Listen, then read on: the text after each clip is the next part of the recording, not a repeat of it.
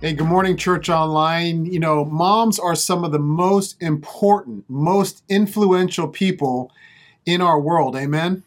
You know, I, I, believe this is by God's design. God has a special purpose for their role in our lives. Yes, there are times when sin has maybe corrupted that role, and, some of us have experienced this kind of broken motherhood, but overall, moms are a blessing, which is why we take a day like today, which today is currently Mother's Day, uh, to, to honor them.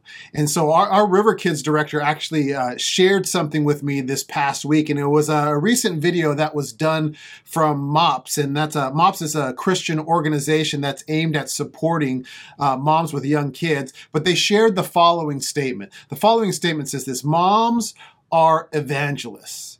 And if you want the fastest, smartest, and most efficient method for spreading a message, start with the mom.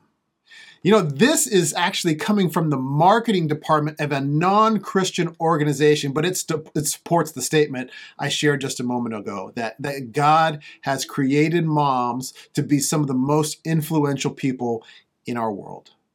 They influence how we think and how we act and even how we worship. According to another stat that was given from, from MOPS, almost 80% of all people connect their faith to their mom many people share the heart of their mother. And this is a big deal. It can change your life. The Apostle Paul wrote about this to one of his disciples and closest friends, Timothy. He said, I am reminded of your, that's Timothy, your sincere faith, a felt that dwelt first in your grandmother Lois and your mother Eunice, and now I am sure dwells in you as well. This tells me three things. Number one, moms are influential. Number two, we often share our mom's heart. And number three, who you share your heart with can impact your spiritual maturity. And it's that last thing that I just said that, that is a lesson God teaches Jonah in chapter four, our final chapter for the series that we are in. Today is our last week in our series in Jonah, which is is phase two of our four phase 2023 vision. Now, I know that sounds way more complicated than it needs to be, but basically, our vision for this year, or what God is having us focus on as a church, is to move on up or to spiritually mature as a church. And in praying and planning, our leadership team broke this up into four phases. And we already completed phase one, which was growing in Christ. But phase two, which we started right after Easter, is studying the book of Jonah, a spiritually messy book. And what I mean by that is God has this prophet who is a true prophet, but he is a spiritually immature prophet. And then, and then wicked people in this book get saved, which is theologically messy in itself. And then the book ends with Jonah, this spiritually immature prophet, once again acting in rebellion. This book is a mess. And a major reason why we selected Jonah is because how many of us can relate to the spiritual journey of Jonah? This up and down and two steps forward and three steps back. How many of us can relate to the mess? And yet, even in the mess, God's will is still done. His kingdom is, is still furthered and a harvest is experienced. You know, a mess doesn't disqualify us from the harvest. Actually, it might just mean that we're in the middle of it. Because the Bible tells us that without oxen, a stable stays clean, but you need a strong ox for a large harvest. Meaning, if you want to experience a harvest, you got to be willing to put up with the poopy mess in the stable. This is the lesson that we need to learn as we focus on spiritual maturity in 2023. We need to have a biblical expectation and understanding of the mess. And Jonah helps us learn these lessons. And so let's finish up with Jonah today so that we can continue growing towards the harvest. Jonah chapter 4, verse 1 says this But it displeased Jonah exceedingly, and he was angry. You know, what is Jonah upset about? Well, in chapter 3, Jonah preached a few words and the entire wicked city of Nineveh got saved. I mean, it was a miracle. You know, I've been preaching in Glastonbury for almost seven years and, and, I can barely get people to raise their hand when they need prayer. Even when I say, oh, every head is bowed and every, every eye is closed. I dream of experiencing Jonah's success.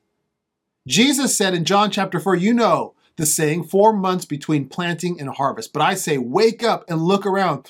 The fields are already ripe for the harvest. The harvesters are paid good wages, and the fruit they harvest is people brought to eternal life. What joy awaits the planter and harvester alike in chapter 3, Jonah experiences the harvest. And you would think he'd be jo- uh, joyful like Jesus said would happen. But Jonah is mad. And it only gets worse because verse 2 says, And Jonah prayed to the Lord and said, Oh Lord, is not this what I said when I was yet in my country? That is why I made haste to flee to Tarshish, for I knew that you are a gracious God and merciful, slow to anger and abounding in steadfast love, and relenting from disaster. Therefore now, O Lord, please take my life from me. It is better for me to die than to live. And the Lord said, Do you do well to be angry? So we finally discover the real reason why Jonah ran from God back in chapter 1. He ran because he knew God wanted to save the Ninevites, who he personally hated. He knew the power of God's word. He knew God's patience and grace and love. And then he knew that God was mighty to save. And now that it has actually happened, he says, I'd rather die than live to see God's salvation come to the nations. This is supposed to be a man of God, a, prophet from God's people. And let me re-emphasize that Jonah is a true prophet. I think even his rebellious words reveal this because Jonah in in this first part of chapter 4 is actually quoting Exodus 34 which says the Lord passed before him that being Moses and proclaimed the Lord the Lord a God merciful and gracious slow to anger and abounding in steadfast love and faithfulness keeping steadfast love for thousands forgiving iniquity and transgression and sin but who will by no means clear the guilty, visiting the iniquity of the fathers on the children and the children's children to the third and fourth generation. You know, it was not uncommon for the prophet and priests of God to have the first five books of the Bible memorized. And I believe Jonah quoted this from memory because he was a true prophet. But this dude is also a mess because what we really see going on here is this that although Jonah was a preacher of God's word, he didn't like the God of the word. Man, that is a messy statement, and it only gets worse. You know, sometimes I, I, I go to my boys and I tell them, you know what, you need to clean your room. And then I go check on them for uh, after about 45 minutes, and it's not rare for me to find very little progress has happened. And that's when they get the final warning. I, I tell them, you know what, you guys got 30 minutes to finish, and it better look like I cleaned it. You know my standard. And don't make me look for things because you know what happens when that happens. I find more mess and then you're going to be in more trouble you know, let me use that dad principle here on Mother's Day uh, on our passage. Let me show you the additional mess that I find that gets Jonah in trouble. In verse 2, Jonah says, Oh Lord, is not this what I said? When we read this, the author intends for us to interpret it this way. He intends us to read it as if Jonah is saying, Oh Lord, this is my word. This is Jonah's word. And then as we read that he intends it for, he intends for us to place it side by side with the two times that God's word came to Jonah in chapter one and in chapter three. And the sense is Jonah is saying, I am putting my word against your word, God. And you know what? I like my word better. Whew, that, that that's a messy statement. I mean, how are we supposed to believe that this guy, that Jonah, is truly God's prophet when he's acting this way? You know, personally, I think that's why sometimes people believe that Jonah wasn't really a, a real person or even truly walking with God. Because it's easier to draw a line in the sand and say, you know what, he's actually fake, than it is to deal with the spiritual, messy immaturity of a prophet of God who is acting this way and yet is still bringing forth the harvest. That's just messy. It's hard to understand. But here, here here's the thing. Isn't Jonah like our story? We also don't like the God of the Bible. Now, we're in church or we're watching church online, so we might not say that out loud, or maybe you're in the privacy of your house and you are able to say that out loud. But regardless of if we would actually admit to that, I think our actions reflect it. Because how often do we get mad because of who God is and what he does. How often do we think our word or our way is better than God's word or God's way? Let me further the mess for us. Verse 5 Jonah went out of the city and sat to the east of the city. And he made a booth for himself there. And he sat under it in the shade until he should see what would become of the city. The author's imagery and strategy in this verse, let me just tell you, is amazing. It is brilliant in that it, it is intended to persuade us to arrive at a specific thought. And let me let me tell you what that what, what that thought should be. First off, it says that Jonah sat east of the city. In the Old Testament, the idea of east can communicate rebellion. We see this in the book of Genesis. After Adam and Eve sinned, after they rebelled against God, look at what happens. It says, Genesis chapter 3, after sending them out, the Lord stationed mighty cherubim to the east of the Garden of Eden. And he placed a flaming sword that flashed back and forth to guard the way to the tree of life. Additionally, after Cain killed his brother Abel, God judged him, and the scriptures say so Cain left the Lord's presence and he settled in the land of Nod east of Eden. Finally, after the flood, as the people are preparing to once again rebel against God and build the Tower of Babel, it says, as the people migrated to the east, they found a plain in the land of Babylonia and settled there the author strategically mentions Jonah sitting to the east because he wants us to see his rebellion. Furthermore, Jonah makes a booth. And this would have reminded people about the Feast of Booths, where it was, it was a festival where the Israelites would build and then live in temporary shelters for eight days for the purpose of worshiping and celebrating God's salvation. Yet Jonah builds a booth in rebellion and then is angry with God for bringing salvation. Again, Jonah is making a mess. Furthermore, Jonah sits and he waits because he wants God to change. He already knows that God is patient, kind, and loving and desires to save, but he doesn't like that God at least not outside of his personal preference. And that limited perspective causes Jonah to shake his fist at God and say, God, how dare you save them? But before we get too disgusted with Jonah, we got to be honest. Is this us? Some of us have personal preferences that cause us to say, God, how dare you? This makes me uncomfortable. I don't like when you do that. I don't like you. I want you to change. Sometimes we too don't like the God of the Bible because the reality is we're a mess as well. Yet God looks at us in the same way that he looks at Jonah. And the Lord said, Do you do well to be angry? In other words, he's like, What's your problem? And verse 6 says, Now the Lord sent a lightning bolt from heaven, and Jonah popped like a water balloon. Oh, wait, no, it doesn't say that. It says, Now the Lord God appointed. You know, we're going to see this word appointed three times over the next three verses. And the sense is God is going to teach Jonah a lesson to draw Jonah back to his heart. You know, aren't we thankful for moms in our lives who teach us lessons that shape our hearts? Moms who never give up on us, even though we're a mess, who aren't afraid to discipline us, but also do so with grace so that we can grow. Here's the truth when moms do that, it ultimately comes from their heavenly father because that's what God does with Jonah. He hasn't given up on him. Instead, he pours out grace and he teaches Jonah a lesson to help him grow, to help him spiritually mature. Because verse 6 says, Now the Lord God appointed a plant and made it come up over Jonah that it might be a shade over his head to save him from his discomfort. So Jonah was exceedingly glad because of the plant.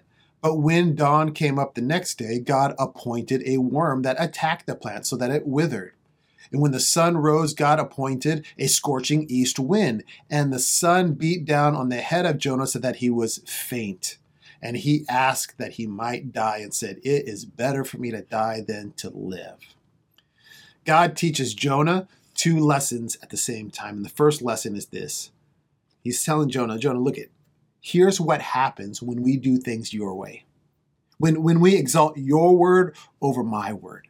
When I, God, begin to change who I am to conform to your preference. Because remember, you're the one who didn't want me to save the rebellious Ninevites by grace, which is why you ran. And now that I saved them, you want me to change my mind and send judgment instead. And so now that you are sitting in your rebellion, I, I, I pointed a plant to grow and save you, Jonah, by grace. You didn't deserve this. And you were filled with joy because of that plant. But now that I've changed my mind and I appointed a word, a worm to kill the plant, and now that I've sent judgment instead with an easterly wind, you don't like it. In fact, you're telling me that you would rather die instead of live. Here's the first lesson when things happen our way instead of God's way, it either creates more of a mess or it keeps us stuck in the very same mess that we were in before because nothing changed for Jonah when he got his way. I think God's speaking to somebody right now through that. But finally, God says in verse 9, Do you do well to be angry for the plant? In other words, once again, what's your problem? Isn't this what you wanted? You wanted me to be a God who doesn't save people by grace, right? And when and even when I do, you want me to change my mind and send judgment instead. But Jonah says, "Yes, I do well to be angry. Angry enough to die." I know we don't really see this too much anymore. And, and, let me be clear, I'm not actually saying that we need to see this more. But remember back in the day when when when a mom would would pop you in the back of the head for talking back. You know, my mom used to pop me even when I didn't even do anything. We'd be standing in Target and another kid then lost their mind and was talking back to their mom. And then my mom would pop me and I'd be like, what, what was that for? And she said, just so you don't get any ideas.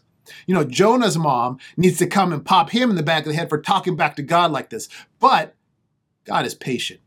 Now, don't get me wrong. God's not afraid to discipline us and, that discipline can hurt. But even in that, God's heart, God's intention is for restoration and spiritual maturity and not just the furtherance of pain.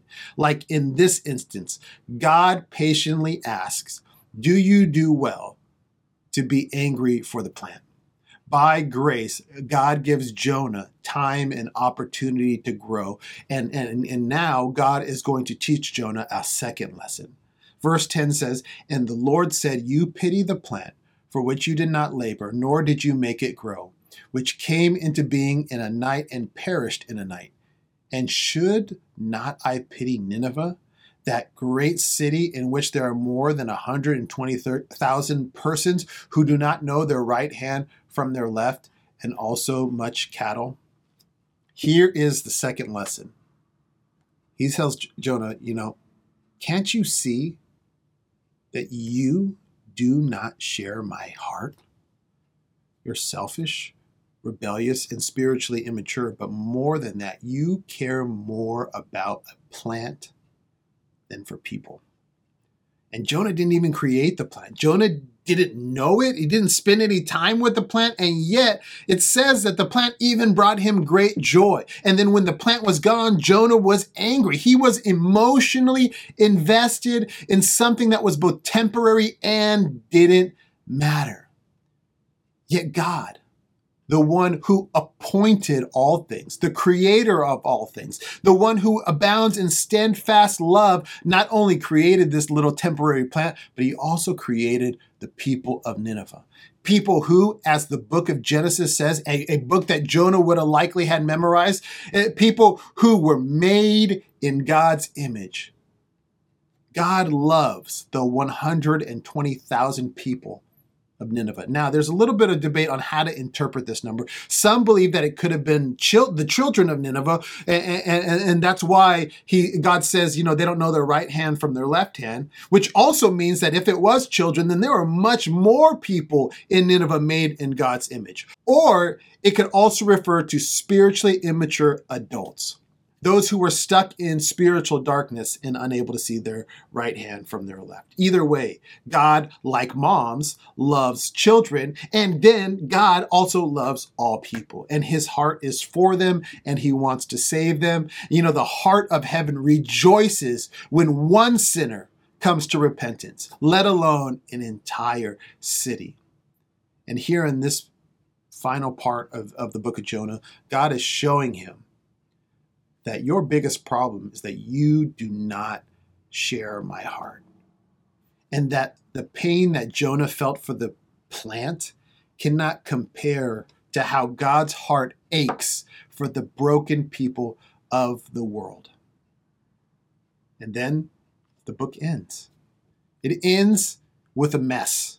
There's not a happily ever after. And, really, the, the reader initially is left wondering what happens next.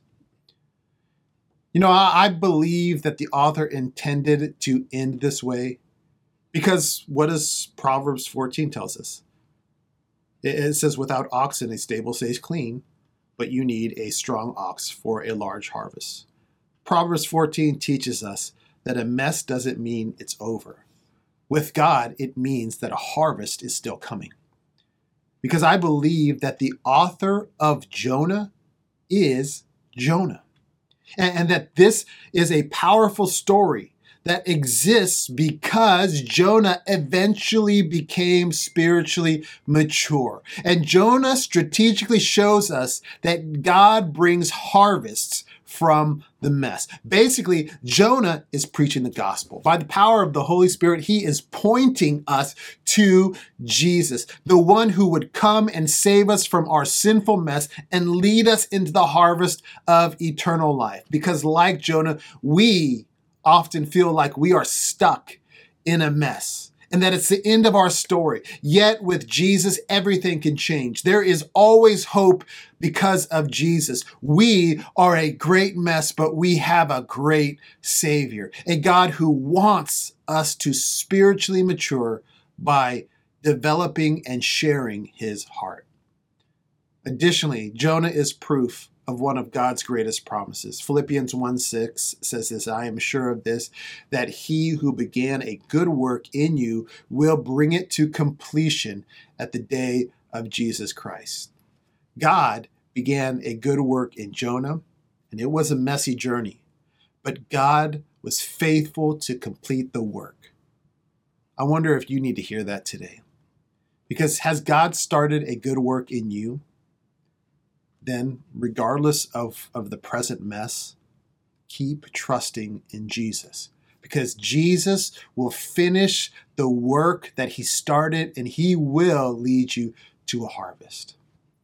But maybe today you're looking into the spiritual mirror of Jonah and you see a spiritual mess, but God hasn't started a good work in your life because you've never trusted him as Lord and Savior. Well, let me just tell you, there is still hope for you as well. It's not over. If you're breathing, you can change today. The good news is when Jesus died on the cross, he took all of our sins upon himself. He paid for all of our mess so that we could freely walk into the harvest, so that we could have eternal life. That's what the apostle John meant when he wrote, but to all who did receive him, who believed in his name, he gave the right to become children of God. The phrase gave the right means that Jesus cleared the path all the mess that was standing in our way and keeping us from God, Jesus took it and threw it away.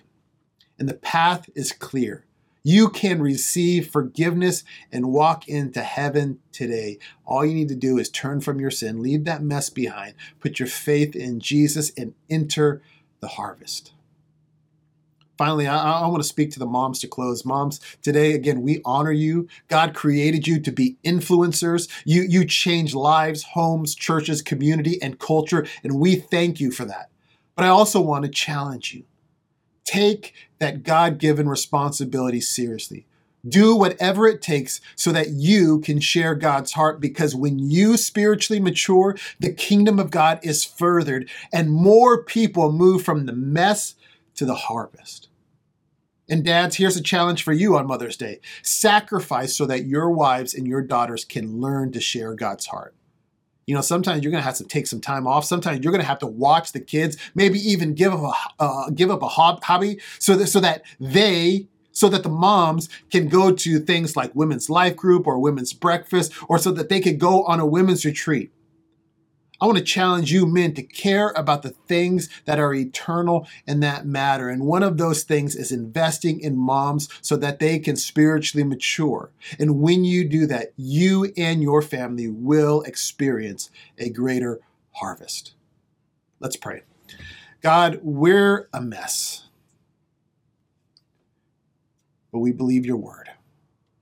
We trust your way. We put our faith in Jesus, who is the way, the truth, and the life.